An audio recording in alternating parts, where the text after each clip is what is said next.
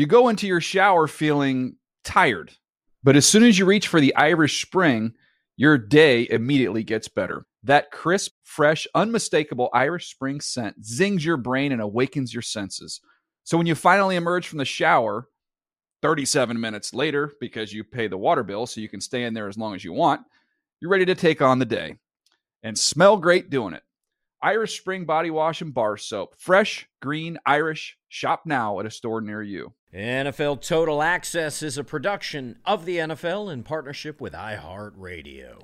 It's Monday, April 10th, and you're listening to NFL Total Access, the podcast. That is the voice of today's special guest. She is the host of NFL Total Access, the broadcast, the hmm. co host of the El Huddle podcast. She's a Dolphins fan who will be asked today to testify on behalf hmm. of an enemy. She's MJ Acosta Ruiz. Welcome back to the pod, MJ. oh, I can't wait for that, chat. I am your host, NFL Network senior writer Andrew Levy, and on today's show, OBJ to the Ravens. Big name, big move, and a big deal up to $18 million for a one year deal. Is this a good fit? Is this a sign Lamar is close to signing? Is it the carrot required to get him to sign? That's coming up. Plus, top five running back prospect Jahmyr Gibbs, Alabama, by way of Georgia Tech.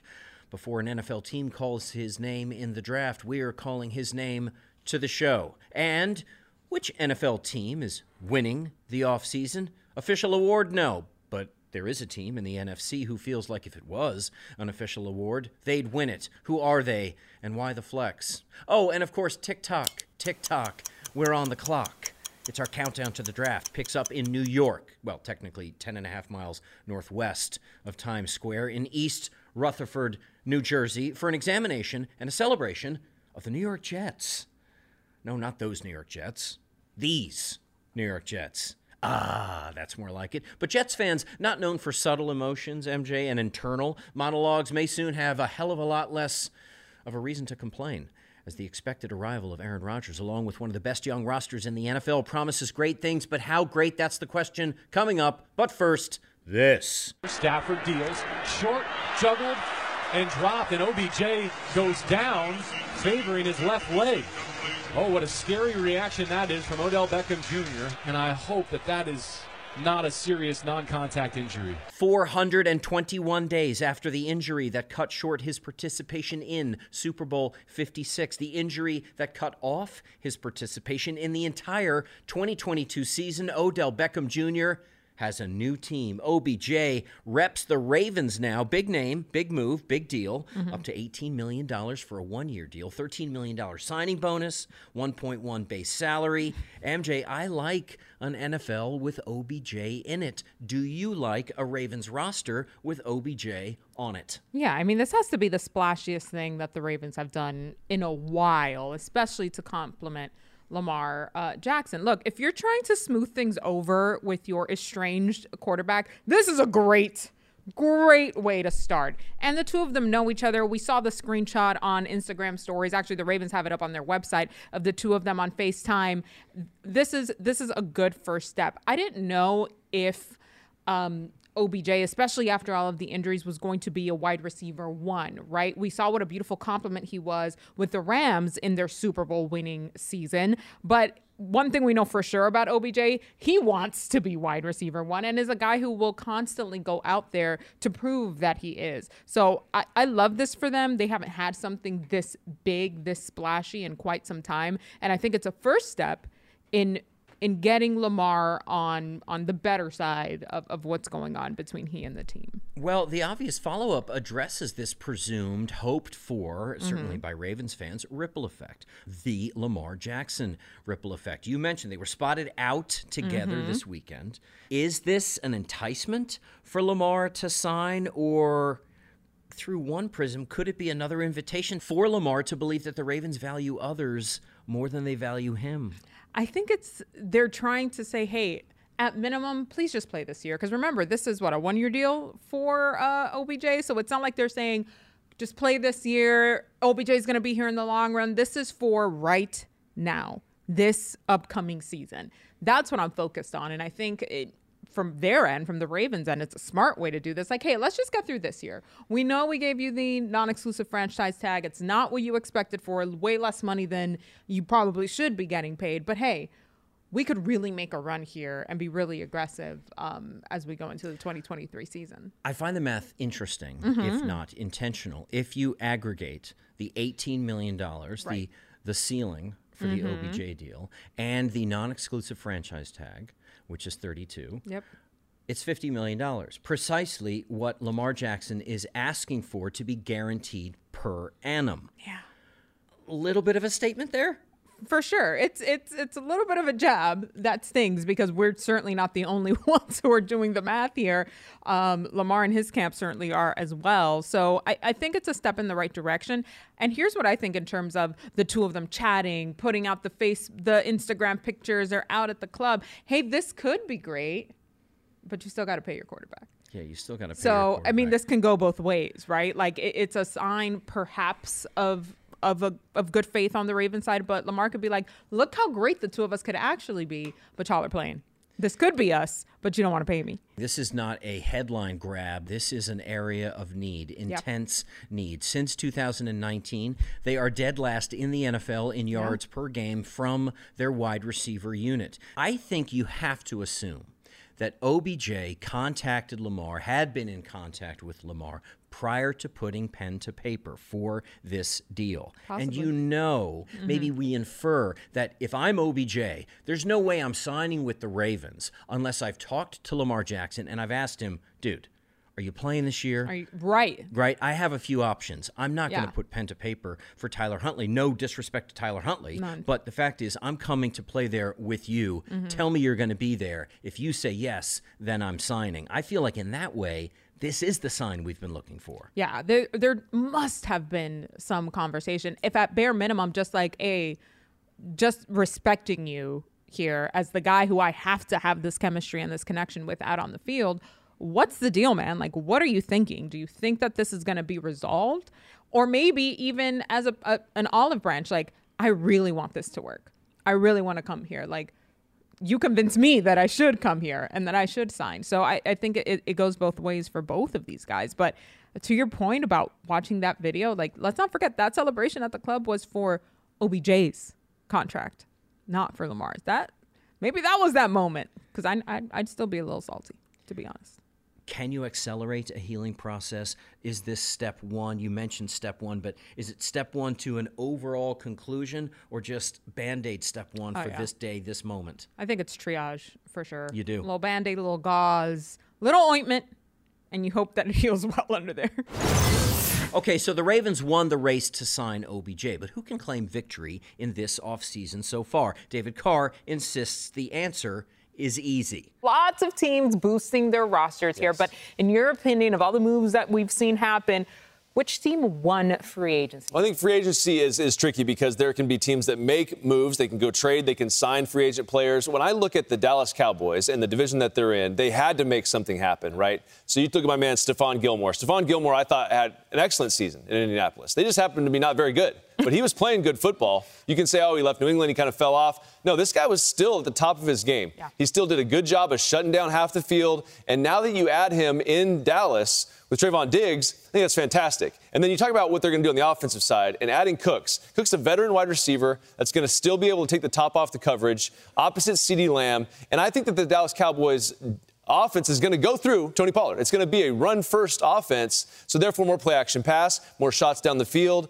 I love the way that this thing is, is forming together because the defense has already been maybe one step ahead. I know the offense was still productive, but defensively, I thought they made a big step last year being physical. And I think that the offense sees that, and now they're going to have to do that to compete with the teams that we see at the top of that division. We interrupt this podcast to bring you a very special guest, a running back prospect, the pride of the Catamounts, the Dalton High School Catamounts in Georgia, the pride of the Yellow Jackets, the Georgia Tech Yellow Jackets, of course, and the pride of the Crimson Tide. Only one of those. He ripped off a 4.38 at the NFL Scouting Combine. He's 5'9, he's 199. He's Jahmyr Gibbs. Mike Yam, take it from here. Jahmyr Gibbs going to be one of the first running backs taken in the NFL draft. He is a transfer from Georgia Tech to Bama. Jahmyr, appreciate you stopping by with us, man. Take me into the room when you're thinking about transferring. What's the pitch from Nick Saban?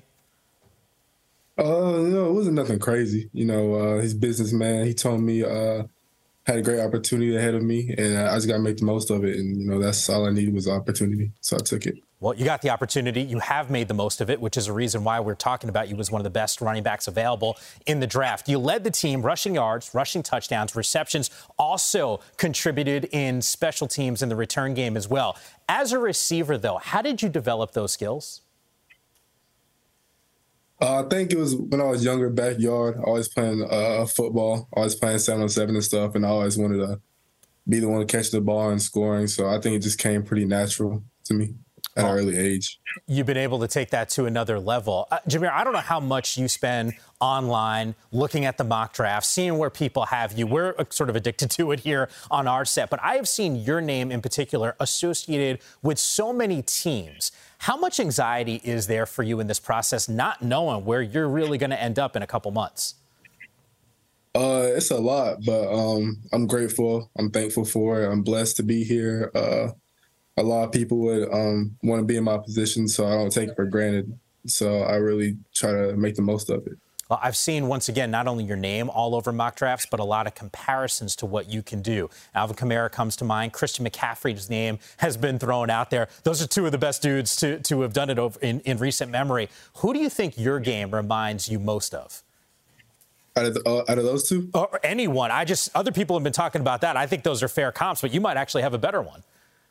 Uh, I think I have a um, mixture between like Christian McCaffrey and Jamaal Charles. You know, uh, Christian McCaffrey versatile and um, can do everything, run routes at the backfield, go out and slot or out wide and run routes. But I think I'm a little, a little bit faster than him, so that's why I bring up Jamaal Charles with his breakaway speed and his burst and acceleration and stuff it's kind of cool when you can talk about those dudes and go, you know what, they're fast, but also got some wheels as well. um, I, I, think one of the really interesting things, Brian Baldinger had said this about you um, a couple weeks ago. He said, hey, there's limited wear and tear on Gibbs's body. You were actually 13th in the SEC in terms of carries a season ago. Just for context, because we showed the numbers for Bijan Robinson, he had 107 more carries than you did. I don't know about next year, but over the next few seasons, how do you think the less wear and tear that you had in your senior campaign and over the course of your college career helps you when you get to Sunday NFL football? Uh, I won't, you know, I won't come into training camp and uh, OTAs with a bunch of bumps and bruises. I'd be fresh, ready to go, and I think uh, throughout the course of my career, it'll just uh, expand and it'll just only get better from there. Jahmyr, I, I, think one of the other things when we get a lot of these prospects on, we ask them about this journey. I heard in Indianapolis, the Eagles had you shoot basketballs, and yeah. the Cowboys, I think, had you throwing darts. Anything weird on any of these team visits that you've been doing? Uh, no, not on team visits, but those, uh, those, those threw me off when I walked in the uh, room for the combine. I think it was more of like a competitive thing, see how competitive I was. So but that was pretty cool that yeah, they did that. It was bullseye consistently, right, with those darts? Yeah, um, yeah, yeah, okay. yeah, yeah, yeah. Even if it was, yeah. just say yes. No one else was there.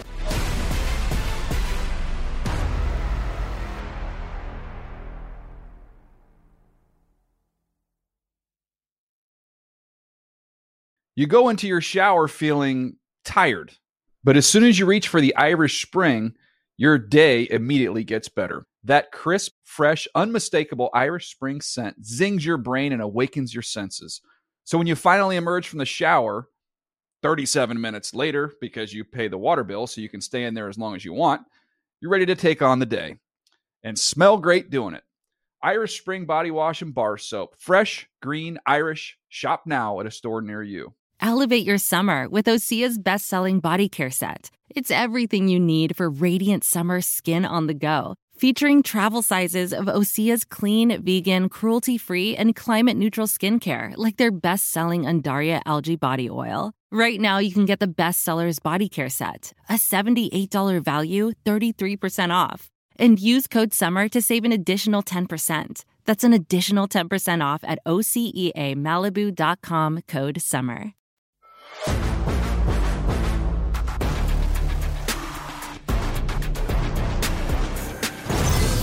are listening to NFL Total Access, the podcast. I'm your host, NFL Network senior writer Andrew Levy, and with me today, MJ Acosta Ruiz, the host of NFL Total Access, the broadcast, and the co host of the El Huddle podcast. MJ, the next topic is humanity and humility and humor, and it is all in one place, and it was all in one person. Today would have been John Madden's 87th birthday.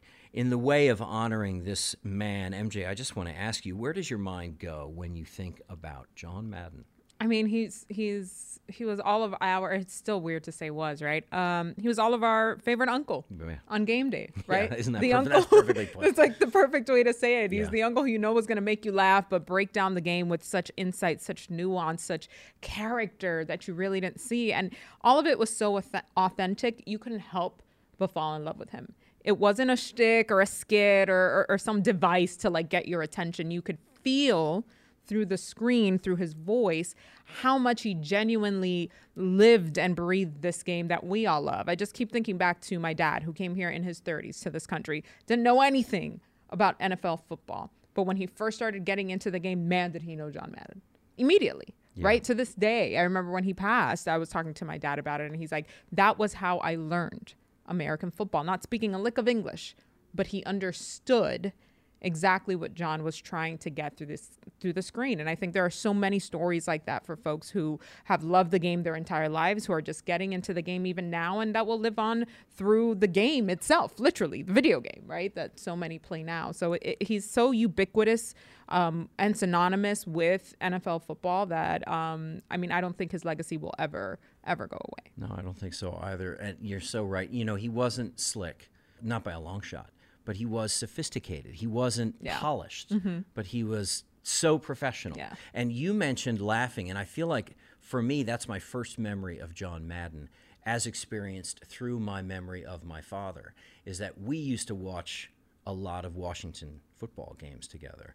And when John Madden was calling the game, I remember there was a laugh that came from my dad. And it was the first time that I ever heard dad laugh at an NFL game. Normally, he was pretty Yeah. wrought, overwrought with anxiety about what Washington was doing. My father hated holding penalties more than anybody in the whole world. And yet, when John Madden did a game, I would always hear my father laugh because John had a way, Mr. Madden had a way of talking about these things that humanized the moment. It wasn't Yes. just about the play. He invited you to understand process, that that big ugly, that lineman with the shirt hanging out and the gut and the sweat and the he that he had a way of making you look a little bit closer to what that man just went through Right. to do what he did. And so mm-hmm. in that way there was this sophisticated, oddly Right. nuanced approach. He really did invite us to understand the game differently, never losing sight of the fact that they weren't X's and O's. They were, in fact, Jimmy's and Joe's. Jimmy's and Joe's. They mm-hmm. were human beings out there, and he invited you to kind of go with them on this human journey that maybe you and I were never going to go on. Right. But that we could vicariously, through John and his expertise and his understanding and his experience, see it. And yes, maybe feel it. And even listen to it, maybe, in a way that was different. You know, he mm-hmm. would call out the sound of a hit, the sound of the ball hitting the hand, or the sound of the way one person or another person would tackle or be tackled. You know, like some people say, you know, that that stick. He says, "Boom!" I just I, that's that's why I'm two guys. Boom! You hit him. I mean, that's boom. Boom, right to the ground. You don't change the word. Some people say, you know, they run in there and they collide or something. I mean, hits in there. Boom! That's what I say. He makes a little basketball twist there and pivot, and boom, the ball's there, right again between the eight and the nine. Oh, is he happy? This is a guy who, don't forget, his John Madden isms, there are thousands of oh them. Oh my God. Literally thousands of them. But this is a man who said things like, the road to Easy Street goes through the sewer. you know, he knew what it took, Yeah. right? He understood. and you know took. exactly what he means when Yes, he says things like that. Like if you just listen to the words, you're like, wait, what? But in the context of him speaking it and breathing life into the game through his Maddenism, we're like, I get it. I know exactly what you're talking about because there, in sentences like that, he's talking about the grit of the game, the blood, sweat, and tears. Like to get to the pinnacle of this game, you have to run through it. It hurts, it smells, it sucks. But at the end of the day, you're up in glory. So you instantly understand what he means and the layers in between the words. Yeah, he was an artist in that sense. He was, and you're right. He would make references to smells. He would. You, you'd see a big guy. You'd see some six foot eight inch, you know, three hundred pound lineman out there, Gargantuan man. and he would call. He would draw your attention to the sweat, the beads of sweat, Mhm. the fact that, and he would say things like, "Yeah, you probably don't want to stand next to Right. too close to that guy right now." But then he had another famous line: "Winning is a great deodorant." it doesn't matter. Right? If you stunk last week, all is well if you got the dub this week. Yeah. He also said, "Don't worry about the horse being blind. Just load the wagon." Right, just go. You'll get there one way or another. It's all right. He's the kind of guy that you Yeah, probably it's would quirky. have liked Yeah. to play for. Mhm. Right? You probably would have run through a wall for this guy. Yeah. John Madden's presence still felt today, certainly missed to this day. Happy heavenly birthday, MJ. You said it perfectly to John Madden, who would have been 87 years old today. You are listening to NFL Total Access, the podcast. Andrew Levy with MJ Acosta Ruiz. MJ, press that button over there, please. Okay. Thank you. And now we continue our countdown to the 2023. It's a virtual button. There is no button there. I've revealed my secret. Presented by Verizon, the 2023 NFL Draft presented by Verizon, April 27th, 28th, and 29th. Coverage begins at 8 p.m. Eastern on Thursday, April 27th. Today, MJ, we turn to the keeper of the 13th overall pick in round one, the MetLife Stadium roommate with Gang Green affiliation, Mm. the New York Jets. Yep. Okay, MJ, you have New York roots. Born in Washington Heights. Yep. I sort of see you like living a musical out there. Thank you. you Oh, know, I wish. Thank you, Lin Manuel Miranda. You don't claim either Giants No. or Jets fandom. No. You are famously, of course, a Dolphins fan. Most of your Right. youth spent in Miami. But there is a vibe that you know. There is an attitude that you remember. There's a defiance in the eye and the face and the Yeah. speech and the swagger of every single NFL fan, no matter what colors they rock. When I say Jets, where does your mind go? so laugh. many places.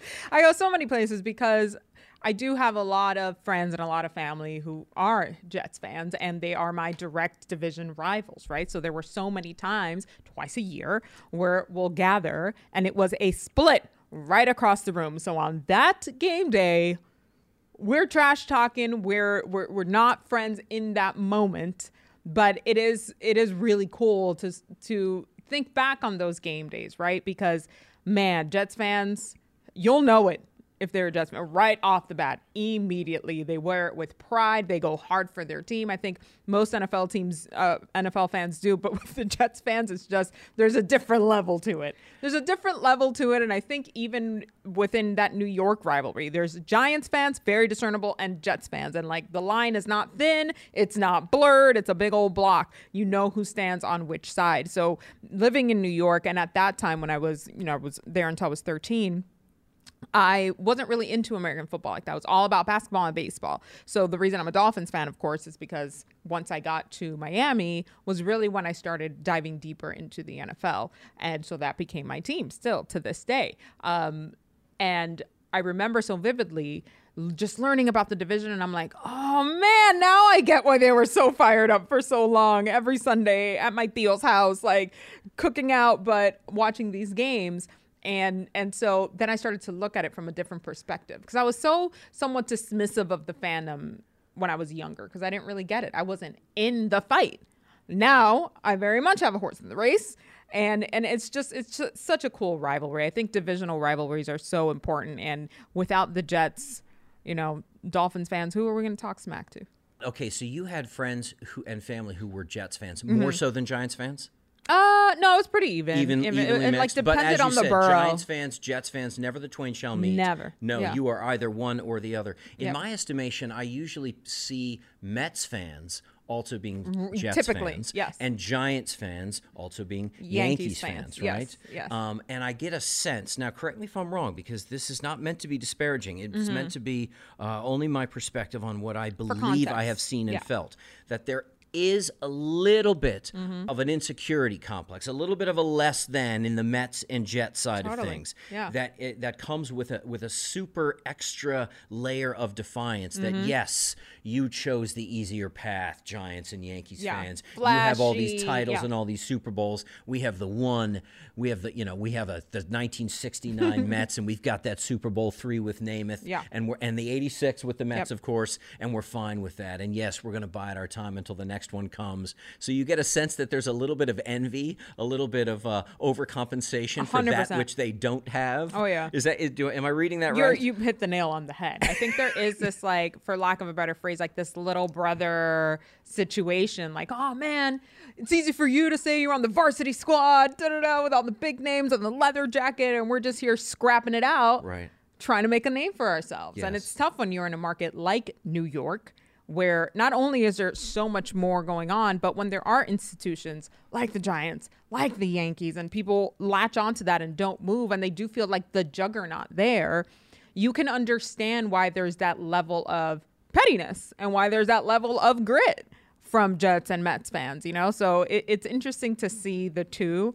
I love going in my comments like on game on game days. Like, oh man, it's hysterical because I can point out before I even finish reading the comment, I'm like, oh, this is going in a Jets direction. Yep, there it is. it's and I going in a love that. I love that about you guys. Please never change, Jets fans. Never change. looking ahead to the draft, they have six draft picks with which to address their needs, Mm-hmm. according to NFL.com. Those needs include offensive line, defensive tackle, and safety. Those are the three areas of most pressing need, according to NFL.com. They have a first round pick, two in the second, one in the fourth, one in the fifth, one in the sixth. If you are the GM, putting your GM hat on for the New York Jets, for Yeah. Gang Green, what would you like them to address? What would you like to see them come out of draft week with? You know what's interesting is that they have such a good base now in this young squad. They've got a phenomenal defensive rookie of the year in their corner in Sauce. They've got a great offensive rookie of the year in Garrett Wilson. I mean, it's unbelievable. I think building depth, building around them is is the way to go. Making sure that they continue that youth, these young scrappy guys who aren't scared of anybody that can fit into that culture that Robert Saleh is building in that locker room. Um,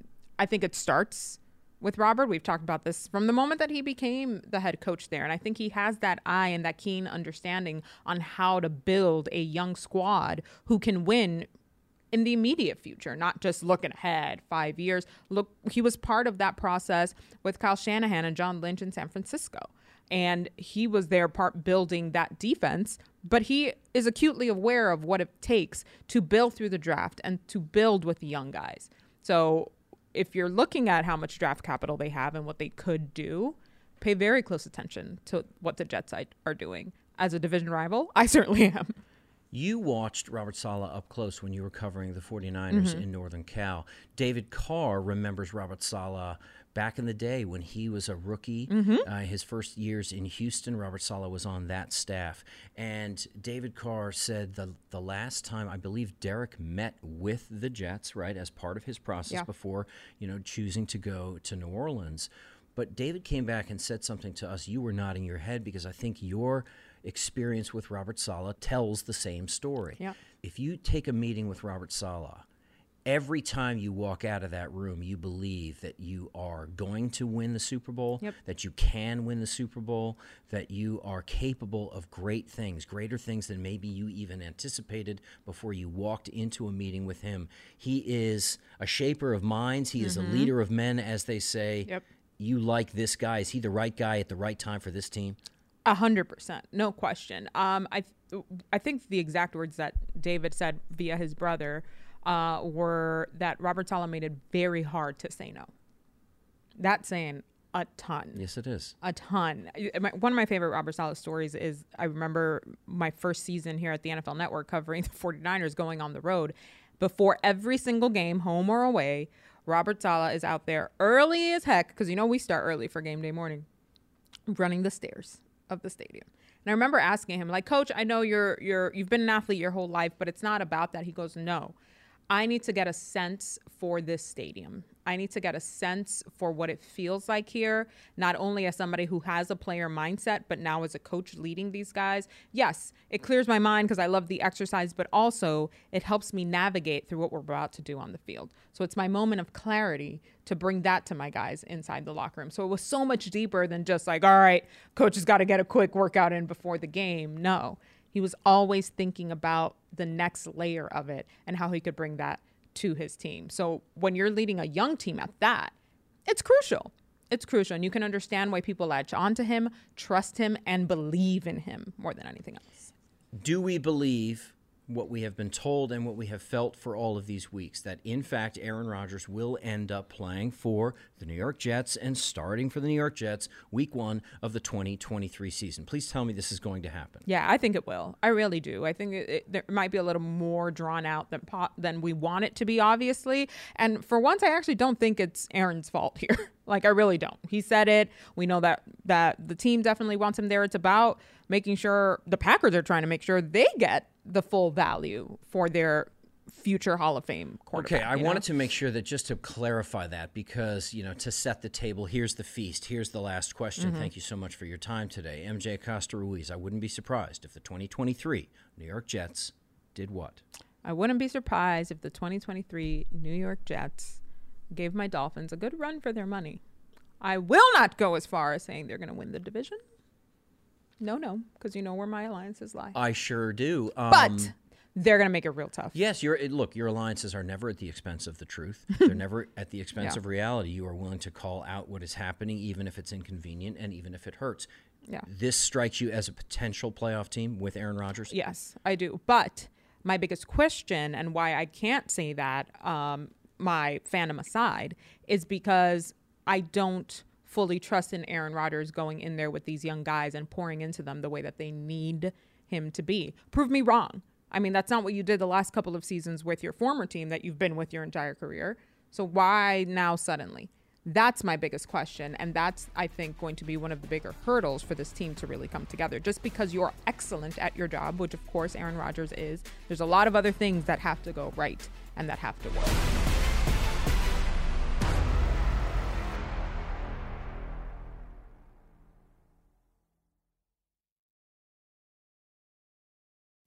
You go into your shower feeling tired, but as soon as you reach for the Irish Spring, your day immediately gets better. That crisp, fresh, unmistakable Irish Spring scent zings your brain and awakens your senses. So when you finally emerge from the shower, 37 minutes later, because you pay the water bill so you can stay in there as long as you want, you're ready to take on the day and smell great doing it. Irish Spring Body Wash and Bar Soap. Fresh, green, Irish. Shop now at a store near you.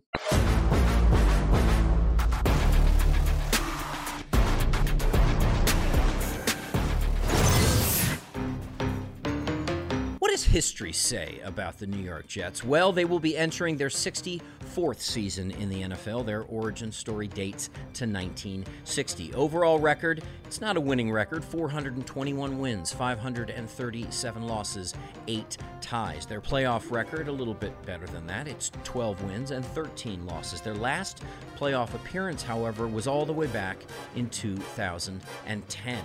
12 straight seasons without a playoff appearance is the longest active streak in the NFL. One Super Bowl appearance, one Super Bowl win. Of course, that famously guaranteed victory by Joe Namath over the Colts in Super Bowl three. The game is over. The New York Jets are the world champions. They have upset the Baltimore Colts and beat them handily here today. Their winningest coach, one of the best names in all of sports history, Weeb Ewbank. 71 wins, 77 losses, and six ties for Weeb. Five retired jersey numbers. Number 12, you all know who that belongs to, Joe Namath. Now, of course, that number may come out of retirement. Joe Namath has reportedly said he, of course, would be willing to bring that number out of retirement as long as it is on the back of another future Hall of Famer, one Aaron Rodgers. Don Maynard's number 13 is a retired number, Curtis Martin's number 28, Joe Klecko's number 73, and Dennis Byrd's number 90. The Jets claim no fewer than 20 Pro Football Hall of Famers, including, yes, Joe Namath and Joe Klecko and Curtis Martin, but also Kevin Mawae and Don Maynard. Okay, so that's what they were. What are they now? Well, let's go to recent history. What were they in 2022? A tale of two units, not altogether unusual in the NFL. The Jets' offense, their NFL rank, 25th.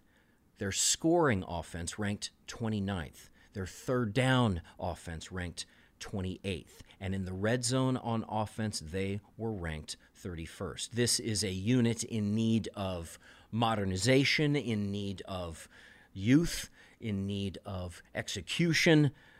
This is a unit in need of help. But don't forget, they have a promising young running back who was injured early in the season, one Breece Hall. Toss sweep to the left. Ball with blockers in front. Has a crease to the 45, to the 50, left sideline 40, down the sideline 30. He's gone! 20, 10, 5, touchdown! Breece Hall, house call. And as MJ mentioned before, there is the reigning offensive rookie of the year, Garrett Wilson. Looks up the seam, fires, caught! Touchdown!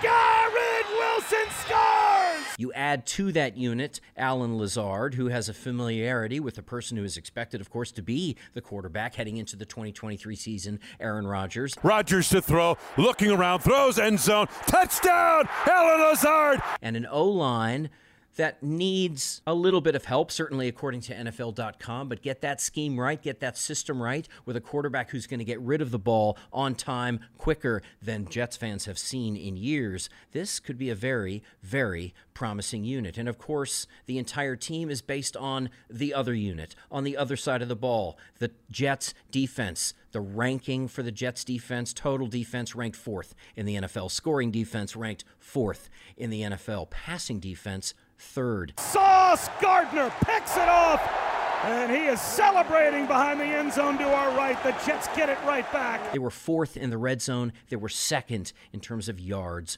per play. Now, they were 29th in the NFL at creating turnovers. That will be a focus of intention in the draft. You know that for sure. They were a top 10 unit at generating sacks. The Jets rush five. They get the pass rush through. And a sack! Again, it's Quinnen Williams. Their rushing defense was tied for 16th.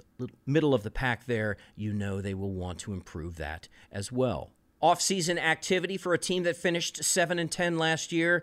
Here are the guys who left the building. Wide receiver Braxton Berrios, Mike White, Nathan Shepherd, Sheldon Rankins, Dan Feeney, James Robinson, and Elijah Moore. As for who came into the building, safety Chuck Clark in that trade with Baltimore, Allen Lazard, of course, Wes Schweitzer, Thomas Morstead, Mecole Hardman from the reigning Super Bowl champion Kansas City Chiefs, and quarterback Tim Boyle for a little bit of depth in that quarterback room in the absence of Mike White. They did re sign safety Will Parks, linebacker Quincy Williams, Greg the Leg, Greg Zuerlein, and defensive lineman Solomon Thomas. Important to keep those pieces in the building. As I mentioned before, they have six draft picks with which to address their needs O line, D tackle, and safety.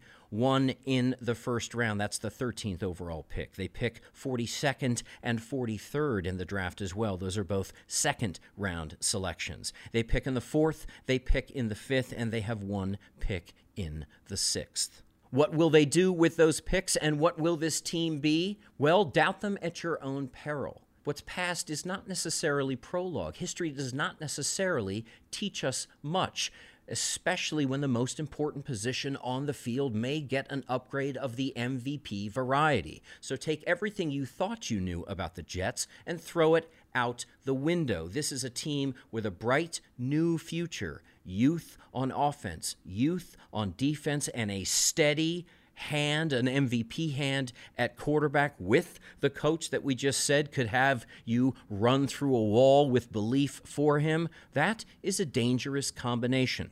MJ Acosta Ruiz, thank you so much for joining us today. You are a lot of things, but one of them is not a Jets fan. so once again, I will have to unceremoniously ask you to find the exit. You're no longer welcome here as we throw open the doors to the NFL Hall of Fans. That's right, Jets fans only. Please, please come right in. Don't worry about MJ. She's on her way out. Yes, please come right in.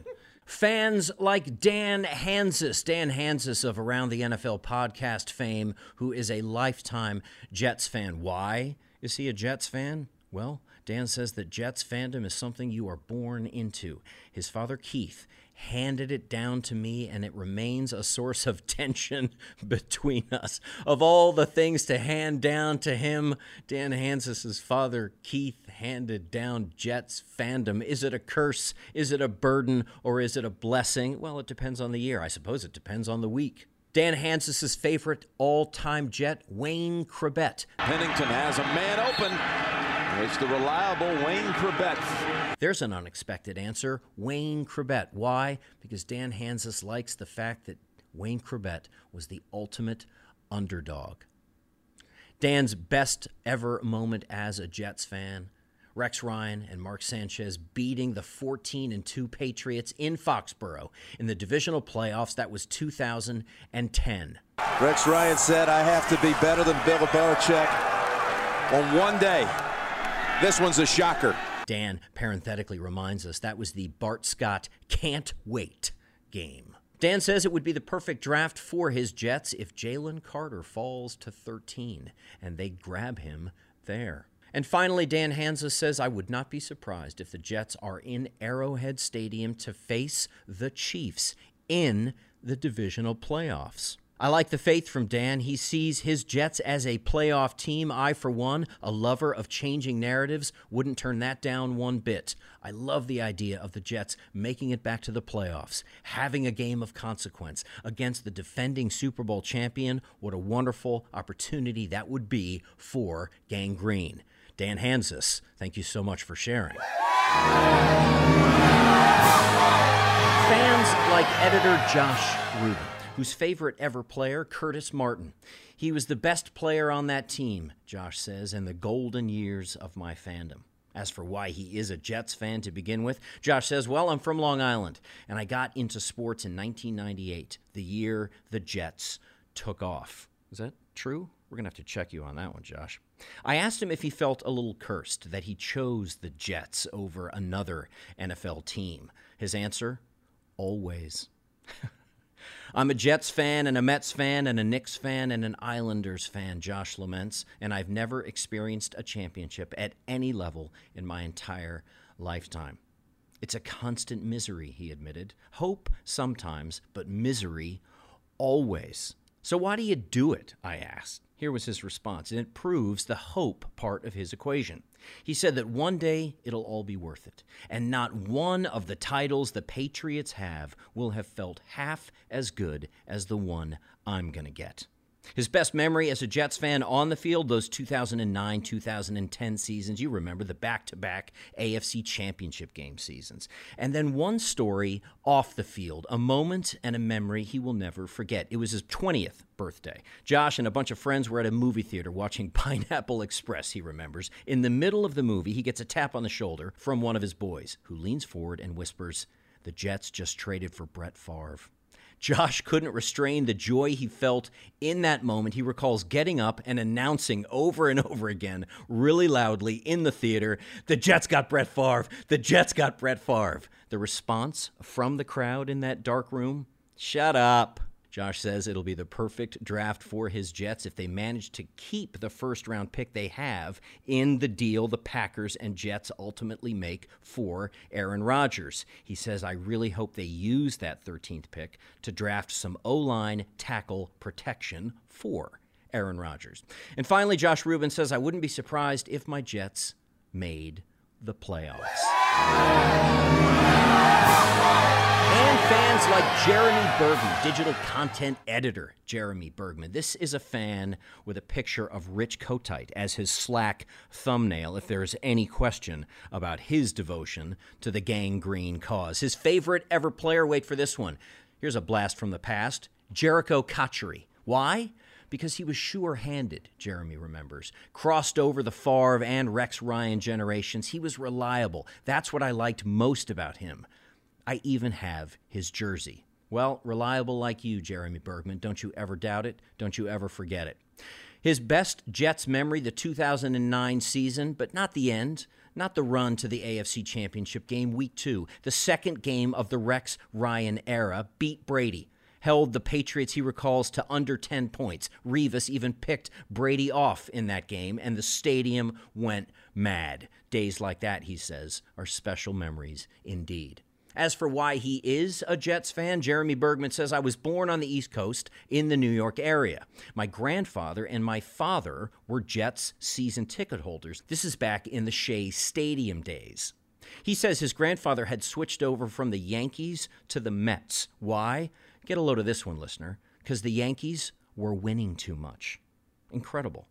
It seems outrageous. And yet, in a weird kind of way, I kind of get it. And of course, once that was done, the transition from Yankees to Mets, well, being a Mets and Jets fan, that just went hand in hand. Jeremy says it'll be the perfect draft if they make their moves either for Aaron Rodgers or with Aaron Rodgers already on the roster. And he said, I wouldn't be surprised if my Jets contend for the AFC East division title. But don't forget, he said, Jets fans always expect the worst. Broken play. Mark Sanchez scrambles up the middle, lost the football. It's picked up. He ran right into the back of Brandon Moore, fumbled the ball. It's picked up and running into the end zone with the loose ball for a touchdown is Steve Gregory. Are you kidding me? He said, Don't forget what Jets stands for. Just embrace the sadness. J E T S. Just embrace the sadness. He said there's other versions, just embrace the suffering. Or the favorite for many Jets fans over the years, just end the season.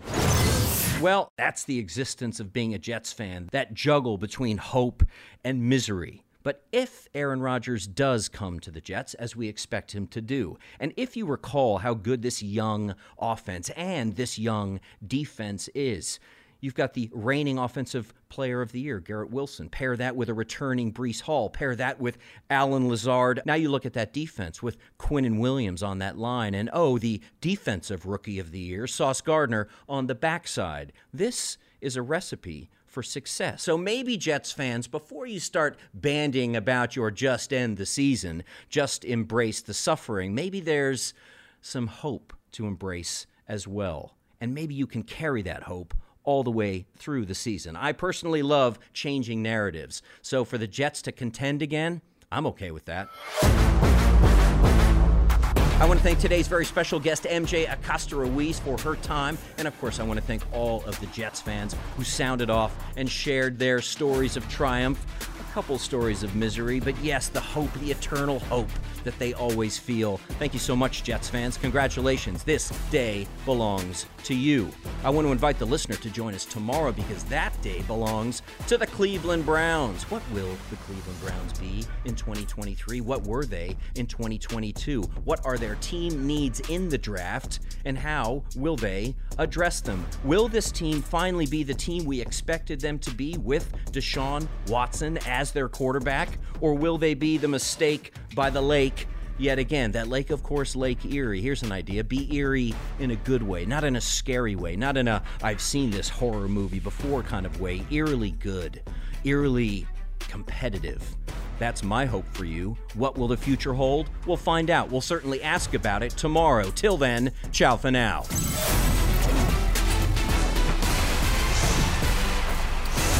NFL Total Access is a production of the NFL in partnership with iHeartRadio. For more podcasts from iHeartRadio, visit the iHeartRadio app, Apple Podcasts, or wherever you get your podcasts. You go into your shower feeling tired, but as soon as you reach for the Irish Spring, your day immediately gets better. That crisp, fresh, unmistakable Irish Spring scent zings your brain and awakens your senses. So when you finally emerge from the shower, 37 minutes later, because you pay the water bill so you can stay in there as long as you want, you're ready to take on the day and smell great doing it. Irish Spring Body Wash and Bar Soap. Fresh, green, Irish. Shop now at a store near you.